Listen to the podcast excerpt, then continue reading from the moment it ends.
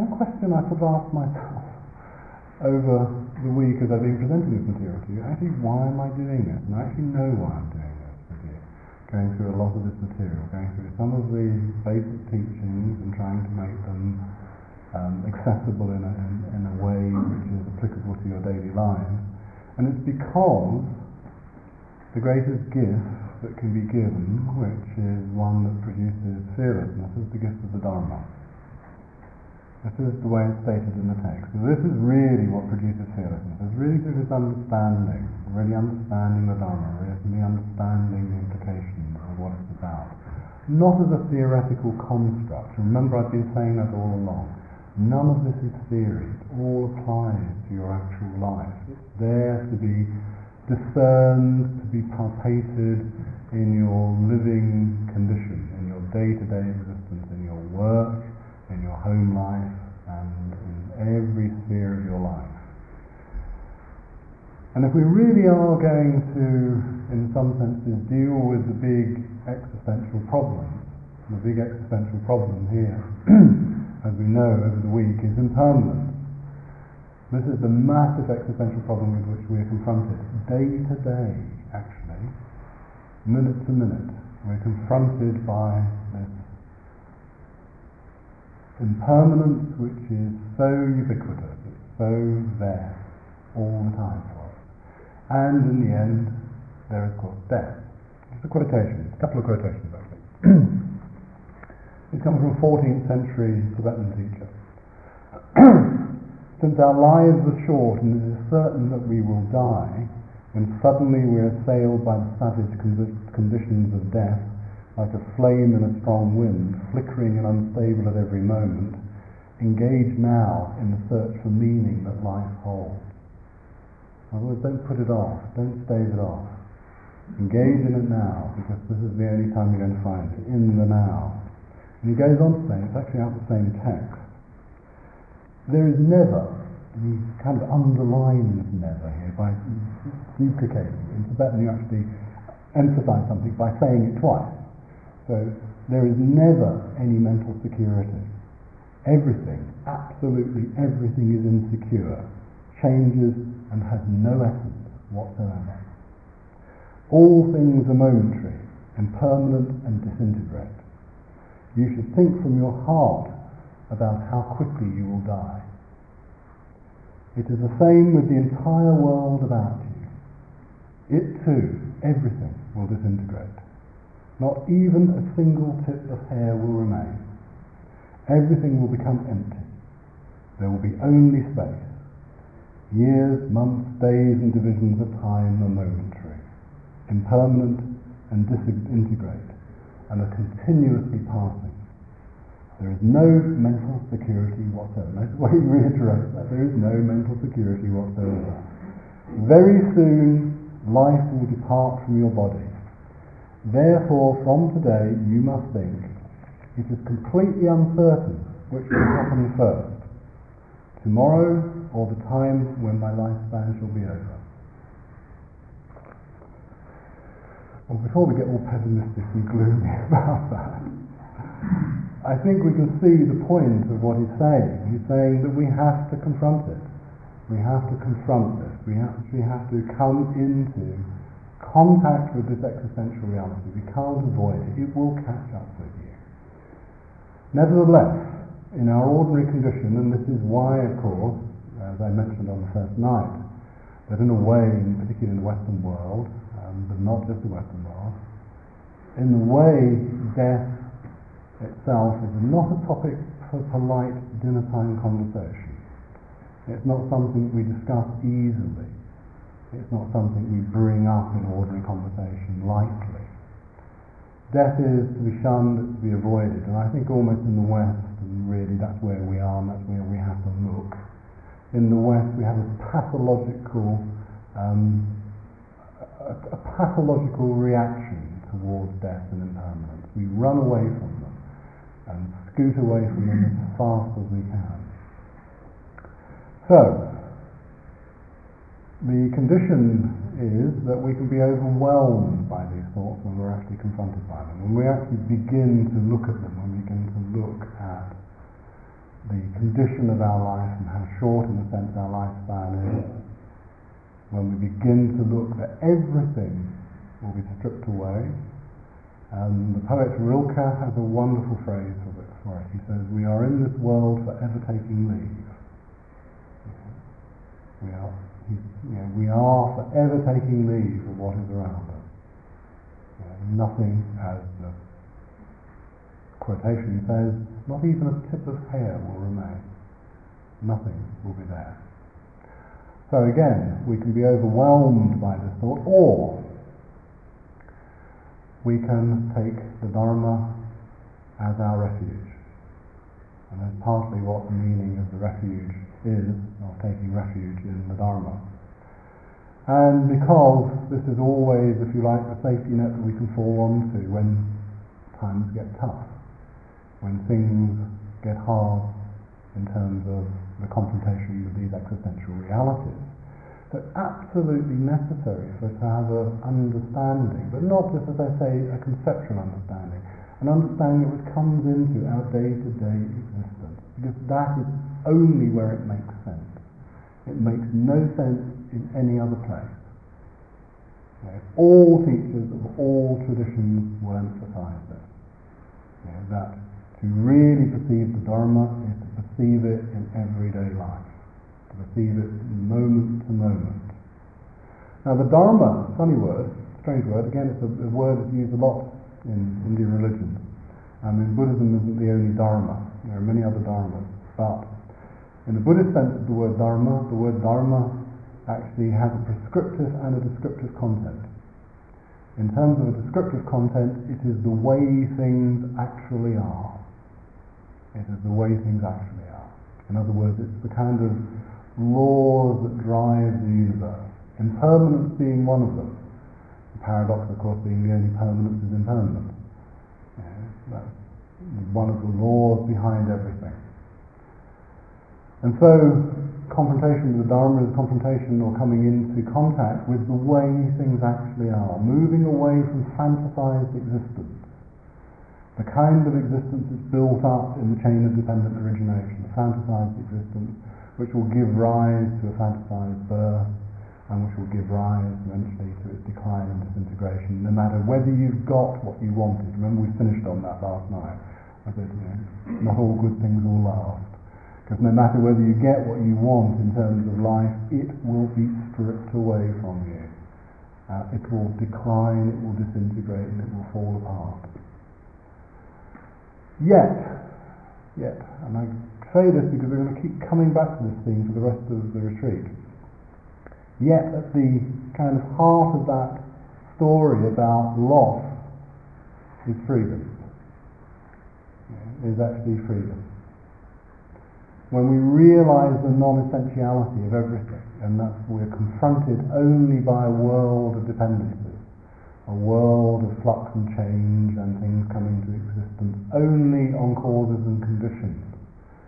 This is one of the Buddha's unique insights into the way things actually are, is that everything, absolutely everything, depends on causes and conditions.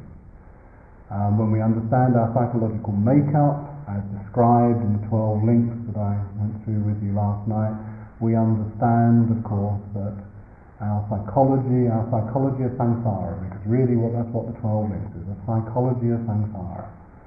That psychology of samsara is a dependent arising. When we look at a kind of general condition for dependent arising, and I have already said this on one of the nights previously, when we look at the general prescription for dependent arising is this happens, that happens, that ceases to happen, this ceases to happen.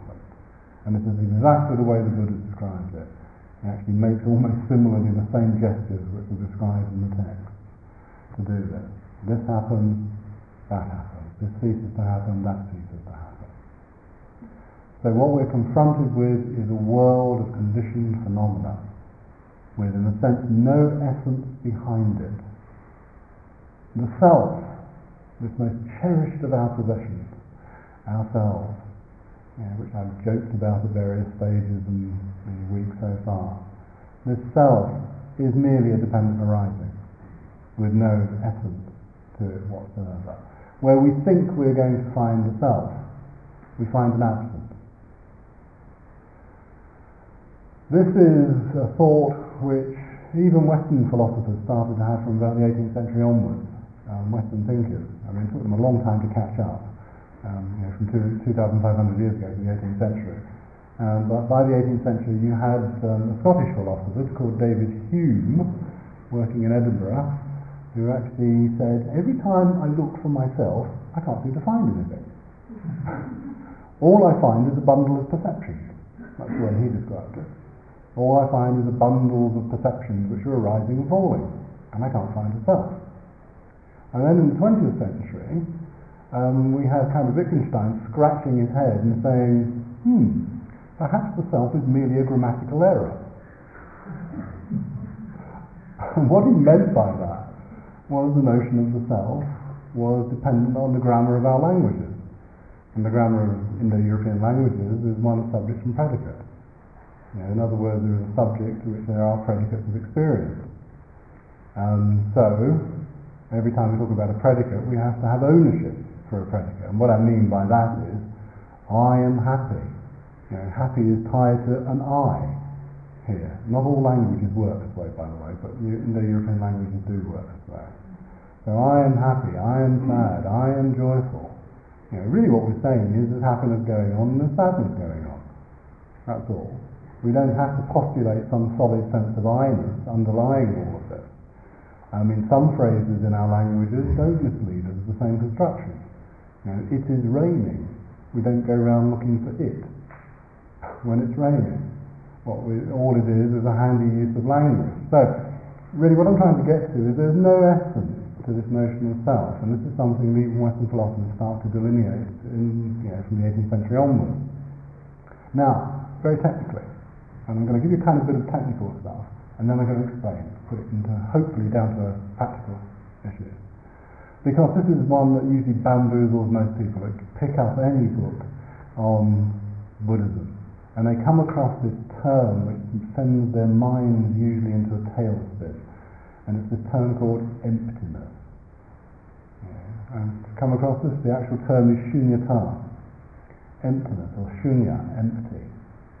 So in other words, what we have is emptiness of self, emptiness of intrinsic existence, emptiness of essence.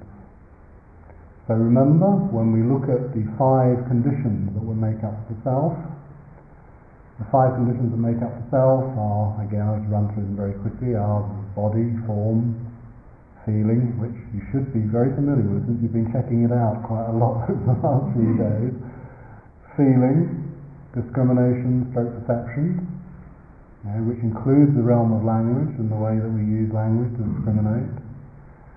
The karmic formations, or the formations in general, habits, which I talked about even in the chain of dependent arising, in fact I talked a lot about it, and then consciousness. So we take a unitary phenomenon which we believe to be there called a self, and on analysis it doesn't appear to be there at all. And actually these five things get broken up even further in further analysis. Now, in other words, we can look for a self in any of those five arisings, but we won't find one. Now, we haven't done it, but there are many, many meditations that go with this. And I remember once when I was in a monastery in India, living in one of the Tibetan monasteries where I was there for about 3.5 years. We had a little exercise given to us. It was given to us by one of the Dalai Lama's tutors, which was find yourself. And we had to search for it. And we had to look, and we did this for weeks, absolutely weeks. I mean, you think you've got a tough time doing this for a few days. We did this for absolutely weeks, and by the end of it, I was not calm. I might die. After about a good 2/3 of the way into it, I was kind of getting very, very agitated by this whole thing, because it's saying, look for the self. Is it in the body? Is it in the feelings? Is it in this? Is it in that? Is it in this? And you kept looking and looking and looking and looking. And that's what we did day on day, hour on hour. It was about 10 hours of meditation, at least, sitting meditation every day, doing this procedure every day. And by this time, I kind of exploded after 2/3 of the way through, and went up to Lingam Pachet, who was the teacher, and said to him, "Why are we doing this?" And he said it very calmly, he said to me, he said, and Satins are very kind of practical people, and he said, "It's a bit like looking for your purse." I went, "Pardon?" "It's a bit like looking for your purse." "Yes." "Well, you know when you've lost your purse, what do? You look for in every possible place it might be, until you convince yourself you've lost it." This is his recipe for convincing yourself there isn't actually any intrinsic self there at all, to keep on looking. You know, and in a sense that's what we're doing often in a lot of these exercises, and convincing ourselves there's nothing substantial there. Because remember what I've said all along, and I put it in really quite ordinary English, we just don't get it most of the time. We hear it, we practice it, but we just don't get it. You know, we don't get the idea that there is nothing permanent there at all, that there is nothing other than arising and passing away. And it's a very practical technique of keep on looking, keep on looking, keep on looking, is to actually turn this kind of conceptualization that we have into some degree of realization, that you cannot grasp after a chimera, you cannot grasp after a fantasy. Now, that's not to say there isn't this process of the self going on, because those five conditions create the process of the self. But there is nothing underlying it which is essential. So, coming back to my little bit of technicality here, the self is empty. And what it's empty of is intrinsic existence. It doesn't intrinsically exist, other than being independent arising. All of our mental phenomena don't exist intrinsically. They arise and pass away dependent on conditions. So the word emptiness, which as I say often makes people's minds go into a tailspin, because it's often explained vastly in a vastly complicated way where there's no need to be. That emptiness is simply the absence of something we believe to be there. That is all. It's the absence of the belief in something intrinsic, something, in other words, permanent, underlying the changing phenomena. Now, this is considered to be such a profound insight in the schools of Buddhism which really utilize this idea, and it goes really through the whole of Mahayana Buddhism. It comes out of the 1st century, the beginning of the 2nd century, and it goes throughout the whole of Buddhism in the Mahayana world. So from Zen, Chan Buddhism, to the forms of Buddhism which are practiced in Korea and Vietnam, which are also forms of Zen and Chan, to the Buddhism which is practiced in Tibet, particularly, and the Buddhism which is originally practiced in northern India. This understanding that things lack intrinsic existence is essential, they say, for the overcoming of the fear of death. But actually, the fear of death is the fear of something being obliterated which isn't really there at all, which is in other words a permanent solid entity. When we really begin to taste it, and I'm not talking about just hearing it like this and conceptualizing it, but when we really begin to taste it in our experience, this lack of anything intrinsic, the lack of something underlying all of our experience, then we can start to let go of fear of impermanence and fear of death. There is nothing other, really, than the flux of experience. There is nothing really other than this simple movement, this flowing movement of experience, and the flowing of the world itself, which, to bore you yet again with the phrase, it arises and it passes away, and it arises and it passes away, and it arises and passes away. And that is the nature of the world. That is the nature of our experience. It is not something solid. Now, what does this mean in practical life? Because this is really where it counts. Life, when seen through the eye of Shinay Tar, through the eye of emptiness, And this is often referred to even as the eye of insight, the eye of wisdom. I don't particularly like that translation, but it's the eye of insight, the eye of understanding. When we really see things in this way, then we cease to grasp. And what really the idea of Shinay Tar, idea, experience, with the emphasis on experience that Shinay Tar is meant to do, is meant to undermine that basic facet of the chain of dependent origination, craving and grasping. Because what exactly, and here's the question for you, what exactly are you grasping after? What we're after usually is a conception of something, a conception of beauty, of permanence, of intrinsicality, whatever it is that we see within the object, we see within the person, and an attempt to grasp after it is grasping after shifting sound. It's like sound running through your hand. There is nothing intrinsic to it. Now this is not, and this is very much really stressed, this is not to say, oh, nothing matters, nothing exists, it's all emptiness. I've heard that enough times as well, from time to time. Everything is emptiness, it doesn't really matter. Of course it matters, because all emptiness is taken away, is the idea of intrinsic existence. It's left everything else exactly in place. Everything else exactly in place. Nothing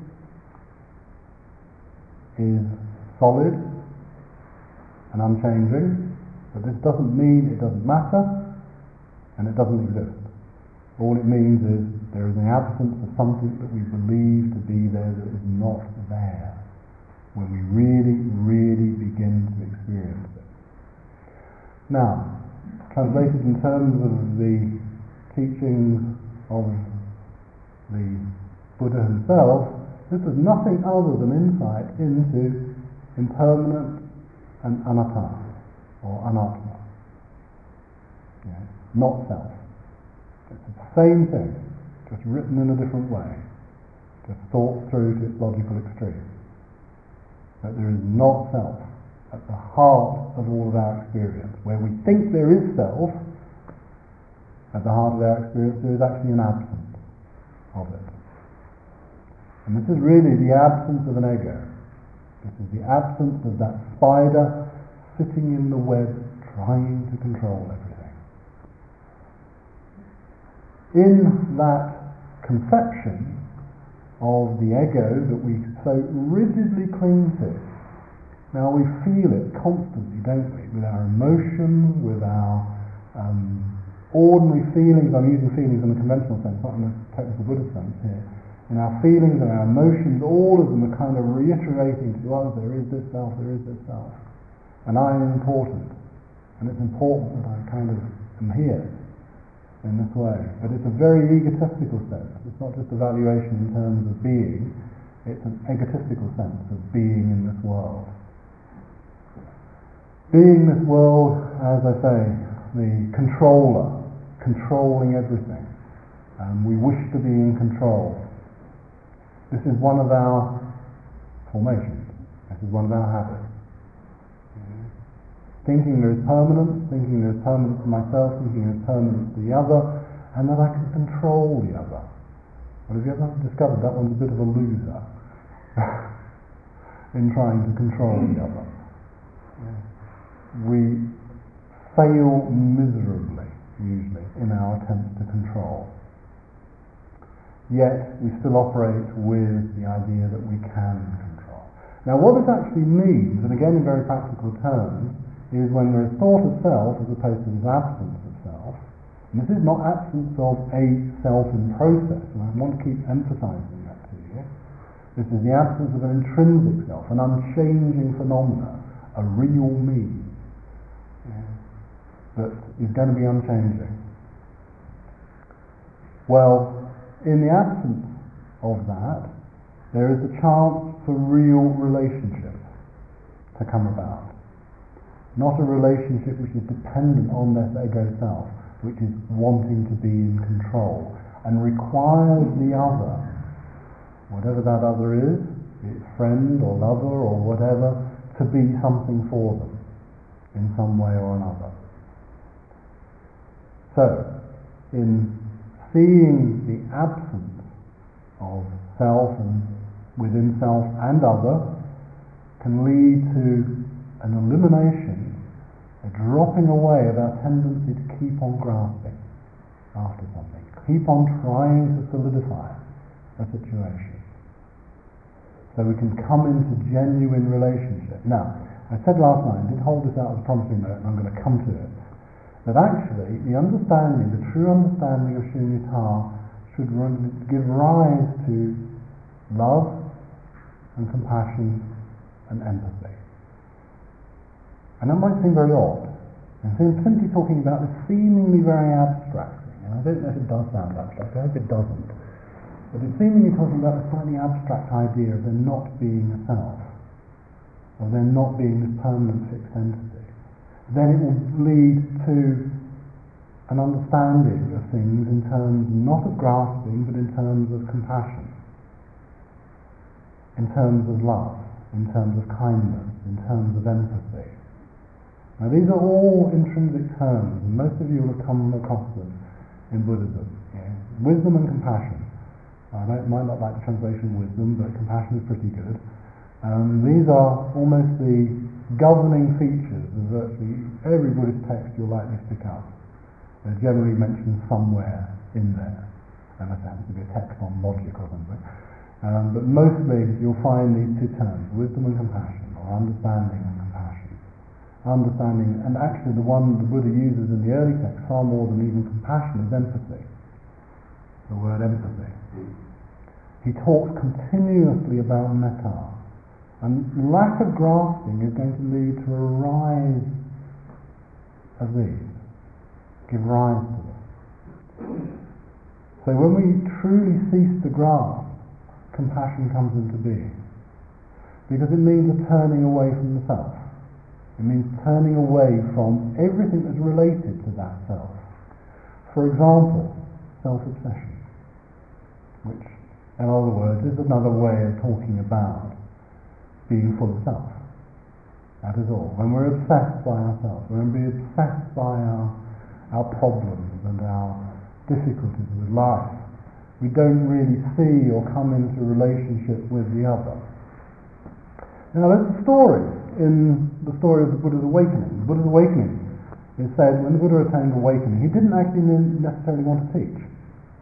He was kind of blissful from the awareness and everything that had come to him in his moment of awakening, when he woke up to actually the truth of Padipasamapada, to dependent origination. This is part of the content of his awakening, was to actually see this, to see how samsara was built up and therefore how he could relinquish it. And this was the content of his awakening. He didn't necessarily want to teach it because he said, as he said later on, it is difficult. It's difficult to explain. It's difficult to teach. But it said in the text that he turns outwards and sees suffering humanity.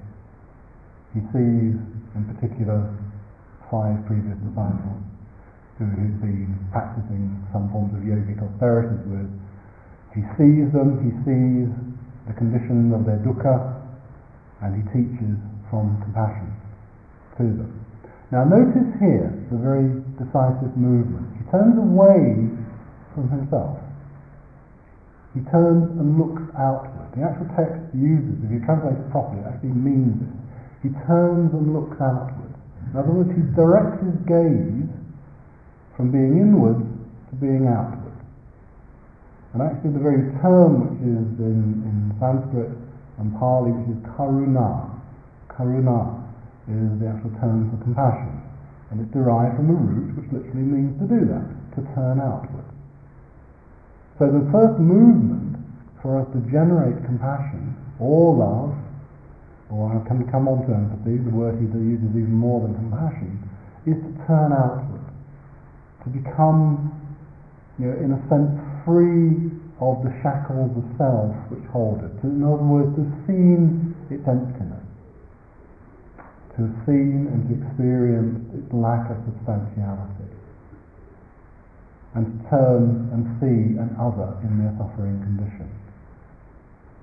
That is the first movement of any compassion that we can generate. That's the first movement even of love, which becomes the precursor to the development of compassion. Now this love itself also, and I've emphasised this over the week so far, and tomorrow we're actually going to do a whole set of practices based on metta. Because metta, I think, is severely lacking often in the world of practice. And particularly love and kindness towards oneself. And this is not what I call narcissism. It's not a sort of nice narcissistic preening of oneself, but it's genuinely beginning to accept our foibles, and our problems, and everything else, and to treat them kindly. To think not only of the neurotic and the negative aspects of ourselves, and here self in process, but also of the good aspects of ourselves, those self aspects of ourselves which we often put much lower or even ignore and emphasize the negative aspects of our experience. And so this is a vital component of beginning even on the road to compassion, is the development of kindness and gentleness towards oneself. When I was living in Sri Lanka and working with a Sri Lankan meditation teacher there, he became a very, very good friend. But when he first encountered people who were practicing in the West, and he first came over here, he was absolutely horrified. Absolutely, he couldn't believe it, what low esteem that people had for themselves. You know, how lacerating we are and self-critical and damaging we are to ourselves, because we are in a sense so cruel to ourselves. Now in a way, and I don't mean this in any kind of pathological sense, but in a way of course this cruelty to ourselves, and I do use that word deliberately, this cruelty to ourselves is something that is reflected in our ordinary day-to-day experience, because if we're cruel to ourselves, it becomes easier to become cruel to others as well. In fact, I often joke about this and say, actually in England we make it into a virtue, being cruel to ourselves and then being cruel to others. You know, I'm only telling you what I've told you about myself. In other words, I've been cruel to myself, so I'll lacerate you as well. Here. And we do turn it into a virtue, and it isn't. It's something very, very damaging. Very, very damaging. Until we can begin to treat our minds and even our bodies, but particularly our minds, a lot more kindly, then we are always going to be confronted with these problems of self-criticism and neuroses, which seem to beset us, particularly in the West. Now, that is the primary condition for then the development of love towards others, the genuine kind of feeling for others, which can eventually, of course, culminate in equanimity, an equal feeling for others. This is the kind of goal that's spoken about. Now, one of the images that always, and it's actually from the text in Pure Land Buddhism, one of the images that always inspired me, particularly when I first started practicing, was an image that this text talks about, which is, it says, the Buddha walked through the world with bliss-bestowing hands. And I thought, what a wonderful image. Whether it's true or not, it doesn't matter. It's just a wonderful image of how somebody can move through the world and not create pain and misery and disharmony, but can move through the world and create some degree of harmony within it. And as an aspiration, if nothing else, it's something that very personally influenced me, that one can have this aspiration to become, in that way, less destructive in this world. And that's really what is at the fount of these teachings on compassion and love. And they're really about coming into genuine relationships. Now I'm going to give you another couple of terms. I don't really like doing it. You don't have to remember them. But it's just I want to give you a feeling of the resonances of some of these terms. because one of them is the one empathy, because actually empathy can sound a bit strange, although I'm sure we all understand what it means in a way. But in Sanskrit this word is anukrosha, or actually in Pali anukampa. And this word actually means, well, its most basic meaning is to tremble with another. But actually when you look into it, it becomes even more powerful than that, because it actually means anukrosha means to cry out at the crying out of another. In other words, to be that in harmony with another, that all it can do is generate feelings of compassion for the other. So out of empathy arises compassion. Now, compassion in the tradition becomes the genuine mode of real relationship. Love becomes the genuine mode of real relationship if we take it at the lower level. And what we mean by that, and I touched on it last night, to love and to care, another term, taking care, that sort of pramada, carelessness, that pramada. Yeah, we can be careful, we can care for another, or we can be careless, or couldn't care less, actually. As is often the case. And in our caring relationship in terms of love, this can often mean this genuine feeling of being with another, but not wanting to possess, not wanting, coming back to self, to control the other. Where there is control, in a sense, I think we have to look carefully. I'm not saying it's completely absent, but I think we have to look carefully as to whether there is genuine love there. And in fact, most relationships, and perhaps I'm being cynical here, but most relationships I think are usually a meeting of two monologues as opposed to a meeting of two minds, or a meeting of two hearts, or anything that you care to put in that way. You know, there is not really a genuine relationship going on in terms of care and carefulness and of love. And so I think we have to look, you know, again, because of practice, and we kind of put it into our real everyday, because most of us will probably be involved in relationships with friends and, you know, lovers and partners and everything else, and that we need to look very carefully at those relationships, because often we can detect something which is inauthentic about them. And I'm very fond, and some people who hear me talk regularly will know this very well, because I often talk about this, because it's a wonderful cartoon series I came across. And I often use it as an illustration of what I call the inauthentic relationship, particularly between the male and the female.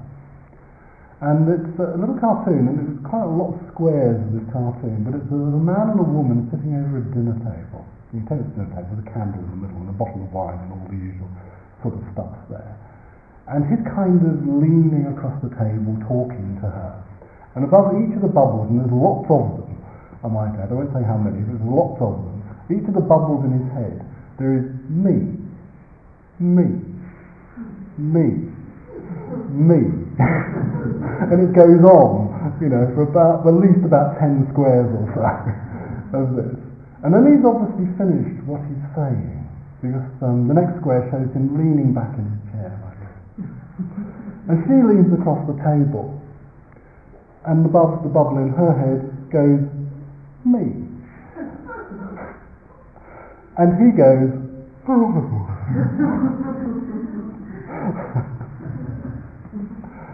Now, perhaps I'm being cynical. I'll own up to that one if you accuse me of it. But I think it does say something about what I call, rather than the meeting of minds, the meeting of monologues. But sometimes actually really there is not a lot of seeing of each other, because there's not actually really a lot of love and care there in the genuine sense of allowing and being, in a sense, I'm going to use a term which is actually derived from the philosophical term, which is a clear space for another to manifest. We're so full of ourselves, coming back to where I started, we're so full of ourselves there's no room for another in there. You know, how can I squeeze somebody else in when there's this kind of self kicking and screaming Actually, Iris Murdoch has a wonderful phrase for it. She called it the great big fat ego that was kind of dominating. I always used to get the impression of sort of one of those spoiled children, you know, kicking and stamping its feet every time it doesn't get its own way, or somebody's not being interested in me, for example. You know, and that's really what is at the heart of the inauthentic relation, is that being full of oneself. So the technique of using Shinay Tar, and obviously helping also to quell our fears of death and impermanence, but also helps us to see us as we really are, which is actually a lot more vacuity than substance. And as I mean that in the sense that there's nothing really solid there. It's shifting and moving, and what we're trying to loosen up is the concatenation of the idea of solidity. In this whole practice, in this whole process, I'm trying to loosen up this idea that we are these solid entities. I know I'm reiterating and then almost going back to where we started. But loosening up that up so there can be space for another. There can be space for compassion to arise in our experience. Because there can be no space for compassion to arise when the ego or the self, and really when I use the word self here, I mean in the sense of a solid ego. When the self is dominant, the ego is dominant, and it controls all our experience, and attempts to control everything around through habit and conditioning and all the things that we talked about over the previous night. There can be no room for anything else to exist other than me. It becomes a very solipsistic world. It's my world, you know, with very little space, as I say, for others to inhabit that world. To come into a world where that isn't the dominant factor, is to come into a world of openness, but interconnectedness. And that is what's so important, because what the ground of shunya, the ground of emptiness, the ground that there is no essence, nothing substantial opens up, is not that somehow everything is devalued or less important, but somehow what we see is the Dharma, the interconnectedness, the way it really is. That nothing that you do does not have an impact. Something else I've said. That actually our condition, rather than being egotistical and smug and self-sufficient, which is often the way we act in the world, as if we somehow cut off, we are completely islanded unto ourselves. Rather than being that, this ground of interconnectedness which is opened up by this lack of essentiality, and the fact that everything is somehow connected, shows me actually that rather than being arrogant, we should be humble. We should have a tremendous humility. And rather than uncaring, we should care, because somehow we're all interlinked. We're all in the same boat. We're all, in a way, dependent on each other. Now, we've only got to think very carefully, and some of the meditations of the Tibetan tradition used to bring this home to me very much, was actually to realise, of course, that the very stuff you're wearing, the very food that you've been eating, is dependent on all kinds of beings. Not just human beings, but human beings a lot, obviously in the production of what we have, but all kinds of beings to simply keep you alive, to simply keep you clothed. Now, rather than being arrogant in this world, it's a source of immense humility to think that actually I depend for virtually everything. Just like a child depends on its mother, you know, in its completely helpless state. Without others, we would be completely helpless, totally helpless. You know, we might be able to fend for ourselves, but I guess that most of us probably wouldn't these days. You know, we don't have the requisite skills anymore to do that. You know, we would do it in a very kind of halting fashion. So we are dependent on others for our very, very existence. And so this ground of interconnectedness is a ground of being together and being dependent on each other, and should be a ground that actually evokes love and care and compassion for each other, rather than the opposite. we destroy and we kill and we maim, and we do all the things we do out of arrogance, out of the arrogance of the self, of the belief that I am more important than others, more important than you, more important than other species. Let's not just talk about the human world. It's covered every facet of existence. So really there's a profound, profound practical teaching in the teaching of this seemingly obscure term Shihita, that it opens up the ground of compassion, it opens up the ground of interconnectedness, it opens up the ground for the possibility of genuine relationship, of genuine care. I'm going to hold out yet another promissory note, so I'm going to go on to talk about care tomorrow night, because that's really, really important, how we care, how our very embodiment can be expressive of care or couldn't care at all. And so perhaps I'll finish on that and again open up for reflection really for 10 minutes or so. Thank you for listening. To learn how you can support the teachers and Dharma Seed, please visit dharmaseed.org/donate.